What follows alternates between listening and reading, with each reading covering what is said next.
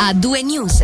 E in primo piano abbiamo il processo per il caso noto come il pestaggio di Cadempino. I sei imputati sono accusati di una lista di reati in gran parte, in gran parte riconducibili a due giorni, il 10 dicembre 2020 e il 28 gennaio 2021. Nel concreto eh, sono a processo per aver rapito e picchiato a più riprese un diciottenne per 2000 franchi di cocaina non pagata. I loro legali hanno chiesto delle massicce riduzioni di pena. L'accusa aveva chiesto pene dai 6 agli 11 anni di carcere. In particolare è stata contestata la ricostruzione dei fatti dell'accusa ed è stato chiesto il proscioglimento dall'accusa più pesante, quella di tentato omicidio intenzionale. I legali hanno anche puntato sul riconoscimento dei singoli ruoli avuti dagli imputati e non su una responsabilità collettiva. La sentenza è attesa per giovedì pomeriggio. Restiamo sulla giudiziaria, due arresti per infrazione aggravata alla legge federale sugli stupefacenti nel Mendrisiotto. A finire in manette lo scorso 17 febbraio febbraio un 33enne cittadino germanico e un 61enne cittadino turco residenti in Germania. I due viaggiavano su un camion con targhe germaniche e sono stati fermati al valico doganale di Chiasso Brogeda. Come comunica la polizia cantonale, la perquisizione del veicolo ha permesso di rinvenire mezzo chilo di cocaina e oltre un milione di euro. Le ipotesi di reato sono di infrazione aggravata alla legge federale sugli stupefacenti e riciclaggio di denaro. Voltiamo pagina e ci spostiamo ora a Bellinzona dove è in corso in questi minuti davanti a Palazzo delle Orsoline un piccolo presidio del collettivo Campo Climatico Ticino per chiedere più trasparenza da parte di Banca Stato e del governo, le cui risposte sull'operato della banca per quanto riguarda gli investimenti nell'energia fossile non sono state ritenute sufficienti. Anzi, secondo il collettivo, le risposte ricevute mostrano come il tema della crisi ecologica non venga preso seriamente in considerazione e hanno rilanciato chiedendo lumi sull'operato dell'Istituto Bancario bancario di riferimento del cantone, a partire dal programma per l'analisi degli scenari climatici degli istituti finanziari. Cambiamo tema spostandoci ora all'interno del Palazzo delle Orsoline. Il Gran Consiglio ticinese ha rinnovato per altri eh, sei mesi le prestazioni ponte Covid. Come riporta la RSI, indipendenti e salariati che non hanno potuto beneficiare degli altri aiuti cantonali o federali durante la pandemia potranno quindi eh, richiedere un sostegno a, fino a giugno. Si tratta di circa un migliaio di persone in Ticino. I deputati della Lega di Ticinesi sono espressi in modo critico e si sono schierati contro il rinnovo. Puntiamo ora i riflettori su un settore molto importante nel nostro cantone dopo i 42 milioni di franchi stanziati per il quadriennio 2022-2025 dal Gran Consiglio a sostegno del turismo cantonale. Abbiamo interpellato il presidente dell'Associazione Turistica Ticinese per discutere del futuro del settore. I temi centrali saranno la digitalizzazione, la destagionalizzazione e la sostenibilità. Sentiamo uh, proprio Simone Patelli, presidente di Ticino Turismo, intervistato da Angelo Chiello. Sì, esatto, e diciamo che questi sono un po' gli assi strategici che sono stati individuati, quindi la destagionalizzazione, la diversificazione dell'ospite, la digitalizzazione, la sostenibilità, ma anche la città Ticino che sta diventando sempre più realtà. Questi sono assi importanti sui quali bisognerà lavorare. Credo che abbiamo vissuto due anni molto importanti dovuti alla pandemia che ha portato gli ospiti a rimanere in Svizzera e a prendere il Ticino come meta preferita. Adesso dovremo lavorare per evitare forti erosioni e mantenere mantenere ancora e far ritornare l'ospite svizzero e per riconquistare quell'ospite che viene da oltre frontiera. Ma io credo che si può sempre fare meglio, è importante essere critici anche nel dibattito parlamentare, ci sono state delle osservazioni e delle criticità. Il Ticino ha una buona offerta, possiamo sicuramente migliorare il prodotto, dobbiamo proteggere e valorizzare il territorio e certamente si può fare comunque sempre meglio. Le persone cominciano a prenotare viaggi a lungo raggio e non rimangono più in zona, quindi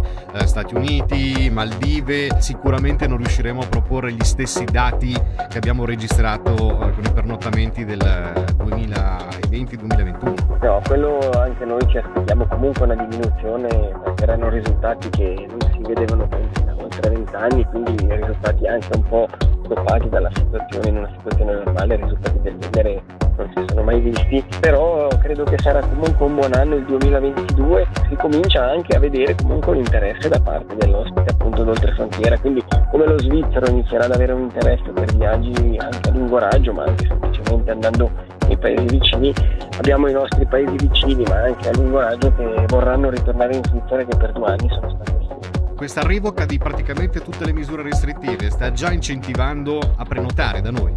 un pochettino sì, noi vediamo, adesso parlo qui come operatore privato, vediamo già tanto l'ospite germanico, stiamo facendo promozione per far capire che la Svizzera è aperta, è aperta senza restrizioni e con comunque grande attenzione questo è sicuramente un dato interessante e poi nel nostro settore stiamo ancora vivendo un po' la incertezza che c'è sull'Italia, quindi viviamo ancora un po' di quello che sono le scelte di nazioni limitrofe. Ora Meredith Brooks con Beach e poi il resto dell'attualità regionale di A2 News.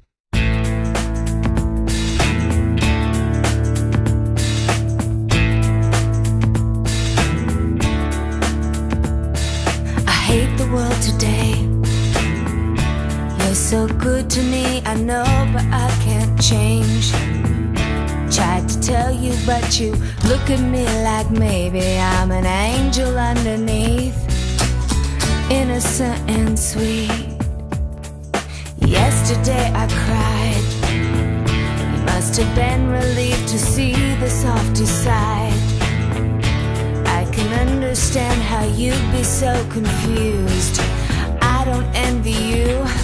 I'm a little bit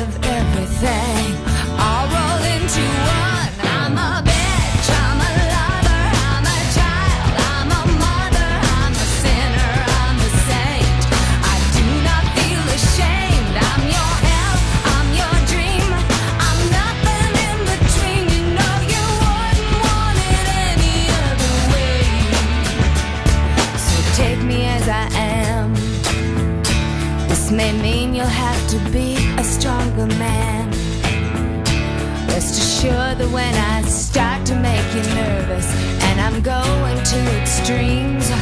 Tomorrow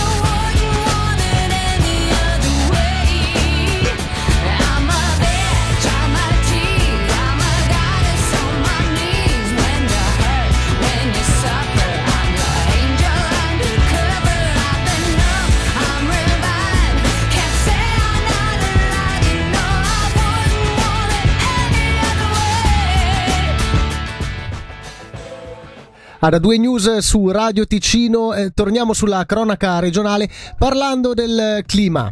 Un inverno così mite e secco non si era mai visto almeno dal 1864, anno d'inizio delle rilevazioni sistematiche. Lo ha reso noto Meteo Svizzera sottolineando che a sud delle Alpi la stagione fredda terminerà con una temperatura media di 1,8 gradi superiore alla norma 1991-2020, mentre il totale di precipitazioni sarà inferiore a un quarto del valore normalmente atteso. Secondo i meteorologi questo si è verificato principalmente a causa di due fattori, condizioni anticicloniche pre- persistenti e frequenti giornate con favogno. Sentiamo per Meteo Svizzera Locarno Monti Luca Panziera. Eh, sì, dall'inizio delle misure sistematiche nel 1864 a sud delle Alpi non era mai stato registrato un inverno allo stesso tempo così mite e secco. Abbiamo avuto meno di un quarto delle precipitazioni normalmente attese nella stagione invernale e le temperature, eh, parliamo di media del periodo eh, dicembre, gennaio, febbraio, eh, si attestano a 2 gradi circa superiori alla norma 91-2020. Eh, quindi un periodo appunto piuttosto caldo.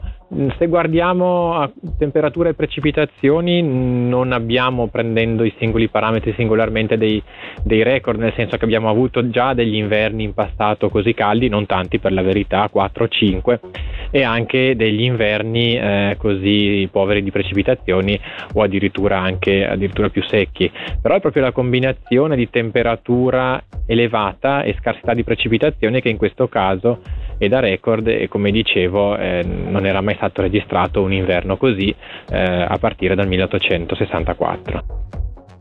Ci spostiamo ora a Chiasso, garantire uno sviluppo di qualità e una nuova interpretazione del territorio cittadino. Questa mattina è stato presentato il piano d'azione comunale di Chiasso, appunto, che vuole definire quali sono gli obiettivi dello sviluppo dell'edificazione nel futuro. Il PAC è uno strumento infatti che costituisce per le autorità una guida per orientare le azioni che hanno incidenza territoriale. Per capire meglio in cosa consiste, sentiamo il capo di Castero Pianificazione di Chiasso, Davide Lurati è sicuramente un progetto di grande portata che praticamente ipoteca quello che sarà il futuro insediativo eh, di Chiasso, la riorganizzazione, la riorientazione delle zone edificabili di Chiasso naturalmente e anche Seseglio e Pedrinato. Come ci immaginiamo la Chiasso del futuro e ecco che con questo piano di azione indichiamo quelle che sono un po' le visioni e i desideri, quindi più spazi pubblici di incontro, più aree verdi, la mobilità lenta, deve avere il suo posto, lo sviluppo di luoghi strategici, la valorizzazione dei luoghi sensibili è uno strumento strategico, è un po' una cartina, una roadmap che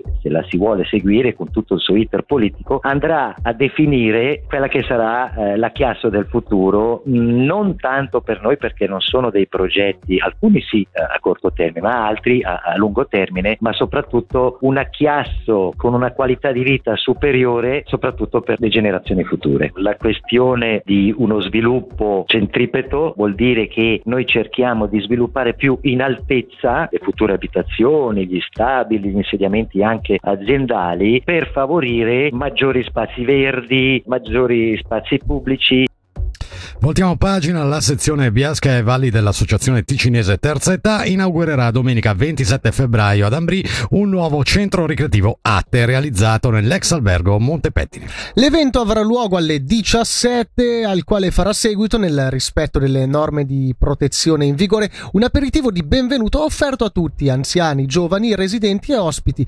Iscrizioni al numero 079 612 94 00. Parliamo ora di sport, sport che si intreccia con con la formazione l'FC Lugano e la SUPSI annunciano una collaborazione nell'ambito di diverse attività previste nel piano di studi del Bachelor of Science in Leisure Management. Questo accordo, si legge in una nota congiunta ricevuta poco fa in redazione, costituisce un'occasione per entrambe le realtà di valorizzare la formazione specifica degli studenti permettendo loro di mettersi alla prova in una realtà affermata sul territorio ticinese e svizzero. E in chiusura, sempre rimanendo in tema sportivo, segnaliamo anche un importante cambio al vertice dell'AC Bellinzona. Come riferisce la RSI, Gabriele Gilardi, che è stato per un lungo periodo direttore sportivo dell'FC Locarno, è infatti stato nominato amministratore unico dell'ACB 1904 SA, eh, la società che gestisce la prima squadra granata, attualmente al secondo posto nella Promotion League.